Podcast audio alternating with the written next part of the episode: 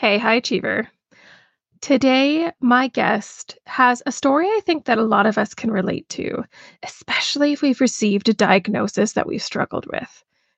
Jeanne was diagnosed with panic disorder in 2015, which forced her to reconsider a lot of things about her life path and also her views on mental illness, which is something that I know I can relate to because when I was given my diagnosis, I really had to reevaluate how I saw people that lived with that diagnosis because it was a really challenging one for me to accept that that's what I had. And so she focused on really finding the way out of this health and soul crisis and had to make some difficult choices. And in this episode, we're going to talk about what that really looked like for her, how it felt in that burnout experience that followed her diagnosis of panic disorder, and how she managed to find peace moving forward.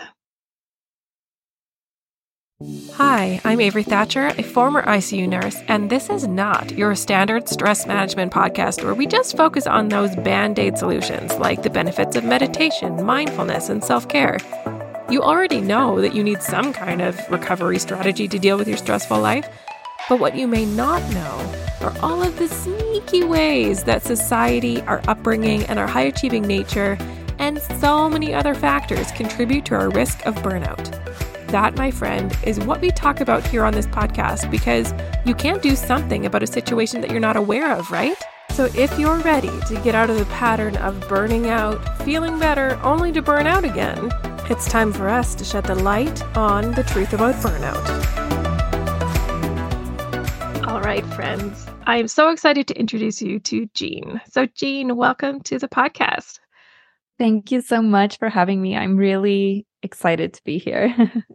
I love that you're excited about it because it can be a lot to talk about our burnout experiences and to share that and be vulnerable. But it's such a powerful thing because then we realize that we're not alone when we can relate to somebody else's story.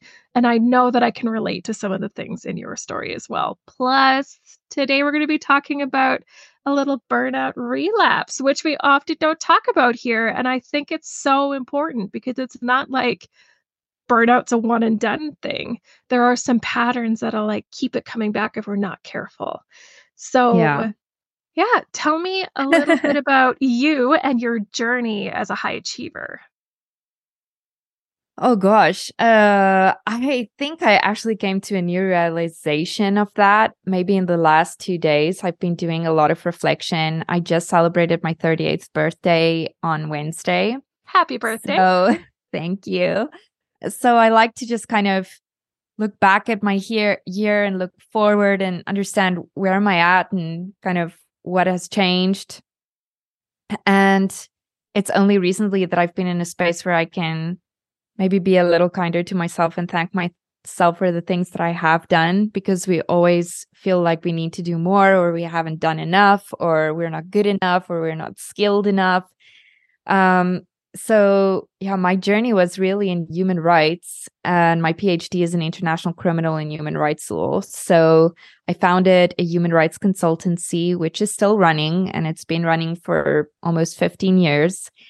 Um, but i was dealing with a lot of childhood trauma that i hadn't dealt with well and i jumped into this human rights career working with a lot of issues that was very similar to what I went through. And I felt like I was fine because I was fixing it for somebody else, mm-hmm. but I mm-hmm. wasn't fixing it for me. And I just ignored it for too long. And I was diagnosed with a panic disorder in 2015. And I had to make really hard decisions about what I was going to do now and next. And it was a difficult time because we had immigrated from South Africa to Portugal and we moved our businesses here. My husband's worked out fine because he already had everything set up, mine not so much. So I lost my identity, who I thought I was, everything I worked to achieve. Looking back at it now, it was a blessing in disguise. But at that point, it was the most horrible time of my life and my panic disorder just flared incredibly and I had immense health issues and I had to do something different. And that's how Figgi was born, which is where I am now. yes. And I can't wait to get into that because it's such a neat movement that you're creating. So we're definitely going to talk about Figgi. But I just, I love that you really highlighted that especially as a high achiever, it's very easy for us to wrap up our identity in what we do. Yeah. Rather than wrapping up our identity in actually just who we are. So, yeah. Where did you start to realize that your identity was actually truly wrapped up in your work? You know, like I hope this doesn't come across the wrong way, like vanity, or it's not that at all. I just think that we all have our perspective on who we think we are and what that looks like. And when I talk about losing kind of my identity, I had come from a space where I was referred to as Dr. Jeanne-Mari Retief, and I was the one deciding if elections are free and fair and standing at the president's inauguration podium and things like that, to being here in this foreign country where the transition of bringing that to Europe didn't work. And all of a sudden, I was just Jeanne, Hof's wife. and it was a really hard transition to make because you feel like you've worked so hard and you've offered up so much of yourself. Um, and I think I was feeling it even more because that had already been after my first burnout and when I was diagnosed with panic disorder. So I think I had also a lot of kind of anger and resentment towards that because, like, I made myself do this and I caused myself to go through this because I was building this identity and this was who I was and this is what I was putting all my time in for nothing. It it, didn't feel very good. So when I was in that space and I needed to recognize, okay, well, what am I going to do now? Because I can either kind of keep mourning this thing and dragging it with me that's not working out. It was still a wonderful success in Africa, but I cannot be traveling to Africa every two weeks. Um, so, you know, I have to find worth some other way in a way that makes sense to me. And that was so wrapped up in my health crisis at that moment. The only way I knew how to do it was to just change everything and take it on head on, look it in the face, and just think about how I'm going to make this better and detach myself from these things that I don't think was bringing me the worth that I was craving. Thank you so much for sharing all of that. That was mm. so powerful and so relatable. I know that everyone that's listening right now, as a high achiever, there's that little bit of fear of like, what if something like this happens to me? And I know when I had my burnout and my identity and my job was taken from me because of my health, mm. there uh, was so much resentment and mourning. And I completely agree with what you said. Like, you don't want it to sound vain, but you were kind of a big deal, Jeanne. Oh, thank you. you really were. and there's so much that we put into the impact that we can have. So, absolutely, there's a lot of mourning that goes along with that. So, how how would you describe that pivotal moment when you realized, okay, I have to grieve the loss of that and I have to figure out a way forward? What really cued you into that thought pattern? You know, it was really just, I call it the breaking. yeah. This culmination of things. I wasn't functioning. I was being rushed to the emergency room a lot. I was going through MRI scans. Uh, they're always thinking I was having a stroke. It was really scary. I have a five year old daughter. I have a husband. They're going through this with me. And it's not just that experience, it's the hangover afterwards, the tired body, the fatigue, the nausea, the self guilt and self loathing about why this happened. Um, so it was all it was all of these things together and it really was just one more morning where I thought to myself, like, no, I actually said it out loud to my husband. I just never want to get up. I just want to stay here under the blankets. I never want to open the door. I just, I just want to stay here. And he said he was not judgmental about it. He just said, you know what? You um, take this time to figure it out. He went to work. And when he left, I just had this feeling of this is not who I want to be. Like I worked so hard to be here and to do what I want to do. We worked so hard to be able to immigrate and give our family a better life. This is not how I see it ending. So there has to be a different way. I need to make something different for myself. And when I made that decision, is when everything kind of started rolling forward. And I was able to see things in a different light because all of a sudden I could, for example, see that this that I've done in the past is not a waste because one of my biggest frustrations with it was I was really good at writing the programs and implementing it and making sure there's like a practical difference being to these people's lives. But i was always barred by the politics and the bureaucracy and the diplomacy and this budget and that budget and this person doesn't want to say that or be seen as doing that and now i can take all of that away and i can just do what i know works with my own money and my own time free from all of this politics and red tape and just move it forward. And that was such an amazing realization for me. That sounds so exciting and so powerful. So tell me where you took that. Where did it go from there? You know, I wasn't sure what I wanted to do because I knew I was dealing with this trauma and this panic disorder that I somehow had to get grips over. And a huge part of, I think, why I struggled with it so much is the shame and the guilt and the hiding of it. Because an anxiety disorder did not fit into my previous profession. Okay. You are either on the bus or you're off the bus. Like there's no in between. yeah. So you're less than, you're somebody that can't handle stress well. Um, so I remember when I was diagnosed with it for the first time, I told my husband, nobody can know. Like everything can be wrong with me except this. Like we cannot tell people this because I was also doing a lot of motivational speaking and mentoring. Like how I felt like such an imposter. How can I be doing this? If I myself am suffering from this, this is like the worst conundrum in the world. so I recognize that whatever I do going forward has to be from a place of truth.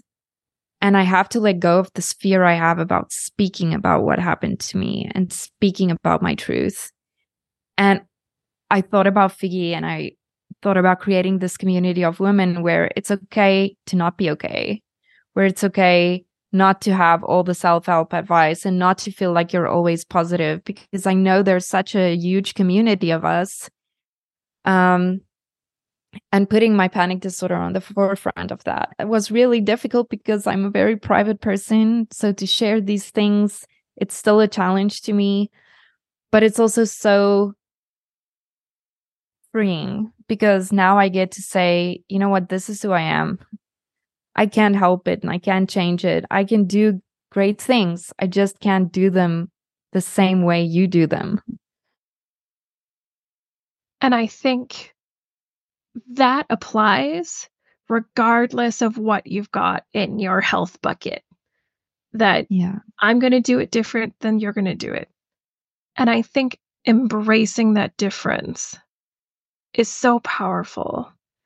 And it's just like you said, like I'm also, or I used to be, I used to be a very private person and like nobody would have known what I was going through. And even my partner, we'd been married for like three months when I got incredibly sick. And we'd been together for like eight years, but he could drive me to the appointments eventually. But first of all, he just knew that I was having an appointment sometime this week. And it was like slowly letting those people in. And so the fact that I can even talk about these kinds of things now is a huge win. And I think you can see it also in your work, Jeanne, that by sharing these stories, we're actually doing the work that we wanted to do faster because Yeah. people can connect to us as a human. I really believe that, and I I really hope that to be the truth for the Figgi community as well, because I'm trying to be as honest and truthful as I can. I mean, even the skincare we have is based on my panic disorder. It's a symptom of that is sensitive skin. The podcast, the blog, everything is related to this. But I don't know, maybe you have some advice for me, but I think that has also been my conundrum with my relapse this year because it is so personal. And the personal story is Figgi, and Figgi is the personal story. And you lose sight of what is work and what is life, and where does the one start and the other one end. With my previous life, it was easier because I mean, you have these meetings to go to, you have these things to fill out, and these documents to send, and these are the achievables for the year. But with this, it's like my work day consists out of delving into all of these things every day, sharing more and more and more of myself. Um, and yeah, it gets it gets cloudy. That's a perfect term for it. Absolutely. So, do you feel like that was it the emotional burnout that was kind of the second this relapse for you, the second experience of burnout or was it fulfillment? Was it physical, mental, all of the above? I think for me, one thing that I've learned to do a lot better since my first burnout and my diagnosis was to really work to understand myself better and listen to that inner voice and be in touch with your body. But what happened this time was that one of the most important key pillars was missing, and that was my support network.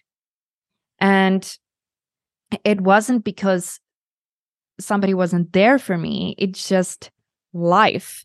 I don't know. I, I know everybody hates speaking about COVID and everybody is so over it, but I feel like for a lot of business owners, this financial year is like the first year things are kind of normal, you know, like everything's flowing and going and the meetings are happening and the expos and everything. And so we just kind of jumped into that state of go, go, go, go, go. Okay, everything is going. And, you know, before you recognize it, it's been like two weeks since you've spoken to somebody, and then it's been a month since you've reached out for help. And you also kind of get complacent in your self care because you think, oh, I'm meditating, I'm exercising, uh, I'm reading a book before bed, I'm having like a good bedtime routine. But that in itself became stressful for me because then I was starting to think, oh, I have to meditate tonight. I have to read a book, like uh, I have to have an hour's bedtime routine. So, one of the key things about that was, yeah, the support network. But you also, with this, I've learned you have to keep your finger on the pulse all the time. It's not, it's like having a knee injury or a shoulder injury. Like you can go back to exercising, but you always have to be careful. Like you have to wear your little protective band. You have to know what exercises you can and you can't do. Just because it's a mental thing doesn't make it different. It just makes that you can't see it. So uh, that happened, you know, and the other thing for me was because I was such a personal and private person, and I had been dealing before this journey with a lot of self loathing and self hate and a lot of problems with self acceptance and self love, which I felt I overcame in a really good and beautiful way, it started sneaking back up on me with these social media things. You know, you have to post on stories and reels and stuff if you want to build this product based business, and there's an algorithm to it and it works a certain way.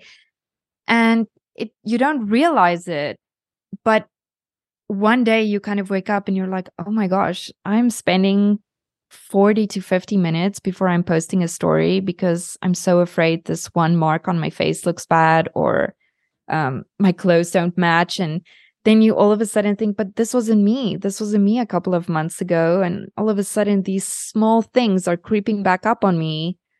And I'm not paying attention to them because I'm moving too fast. And that's what happened. Yeah. Yes. So it looks like the high achiever kind of like squeaked back in and was moving into maybe more on the sabotaging side of the serving and sabotaging scale. And mm. yes, so this is something that we talk about, especially in the recover and the optimize programs. And I've mentioned this on a previous episode as well to always start every single day with an energy check in. So you're mm. checking in with your physical, your mental, your emotional, and your fulfillment energy and seeing like, what do I actually have to give today? Because even though I have all of these expectations for myself, is that feasible for my body today? Mm. And by doing that, then you're starting to work through some of the other components of it, like your burnout red flag system So that way you can start to notice okay, when my normal self care things that make me feel better are now just like one more thing on my to do list.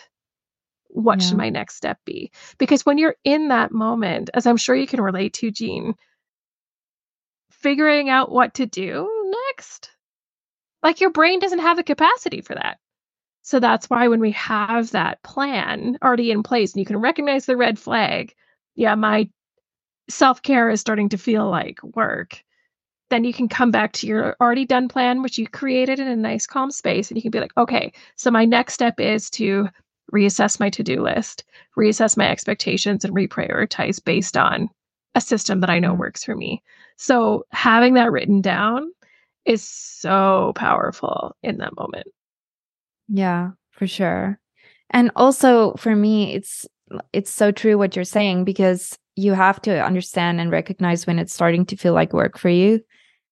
Because when you're into this habit of self-care it's very especially when you're in that go go go go go mode survive survive survive it's very easy to just handle it like a checklist. Like oh i did check in with my energy this morning. I, I did meditate. I did but you start to lose sight of what you're getting from that and and what your body is really really telling you. Um yeah and then before you know it and i mean looking back on it now of course you can say oh i saw the triggers. I wasn't sleeping. I wasn't eating well. I wasn't um you know which leads into the whole self-loathing and guilt and everything after.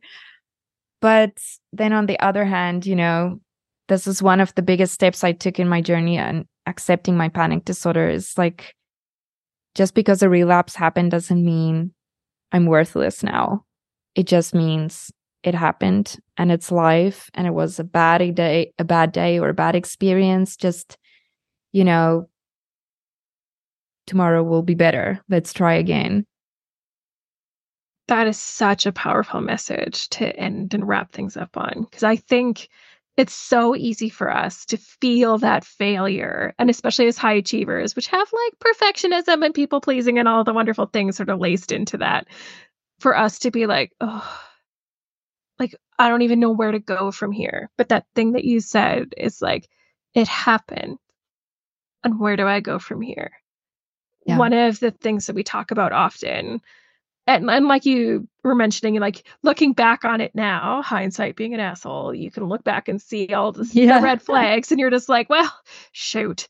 But really being able to see it in that space of learning. Okay, so what led to this full relapse?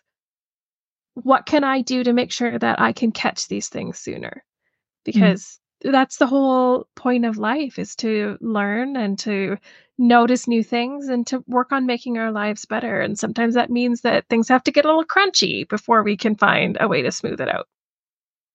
Yeah, so true. So true. So tell me a little bit about Figgi and your podcast and your skincare line, which friends is beautiful. It is Thank you. so lovely. Both the podcast and the skincare. The skincare smells delightful. Thank you so much. Yeah, the skincare is really uh, it's just for dry and sensitive skin. That was what it was made for. I don't purport to, you know, market it as anything else. And it was made because of my panic disorder, because I have such sensitive skin. So it's just to bring the luxury experience back to skincare for sensitive souls. And it's made with my favorite South African ingredient, rooibos extract or rooibos tea. I don't know if you've ever had rooibos tea.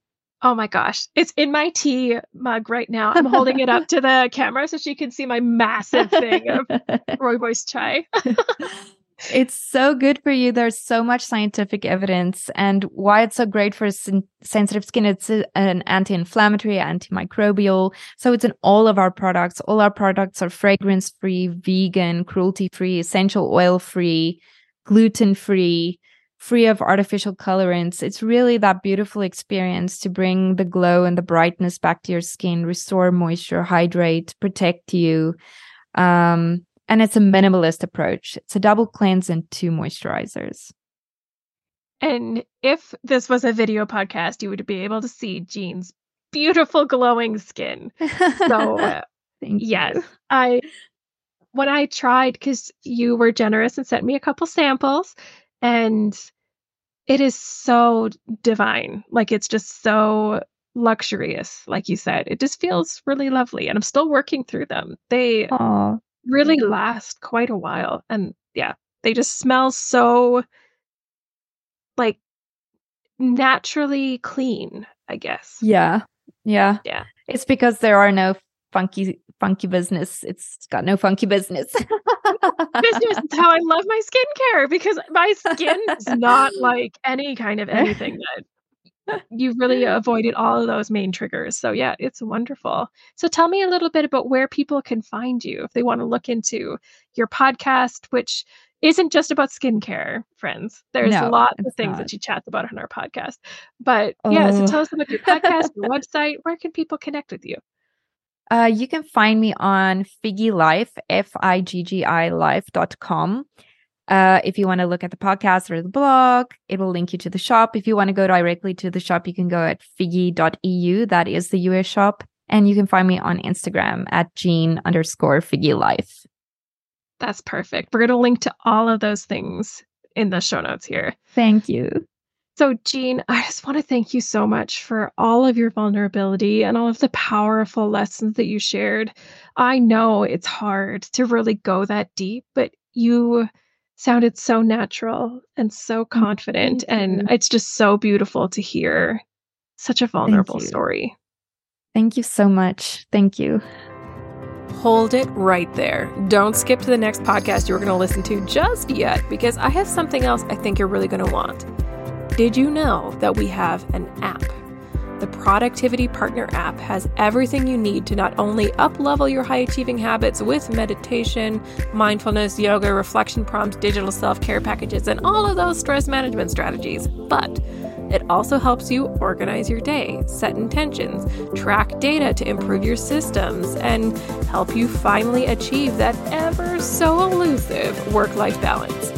Go to thetruthaboutburnout.com for more information and start your free week trial today.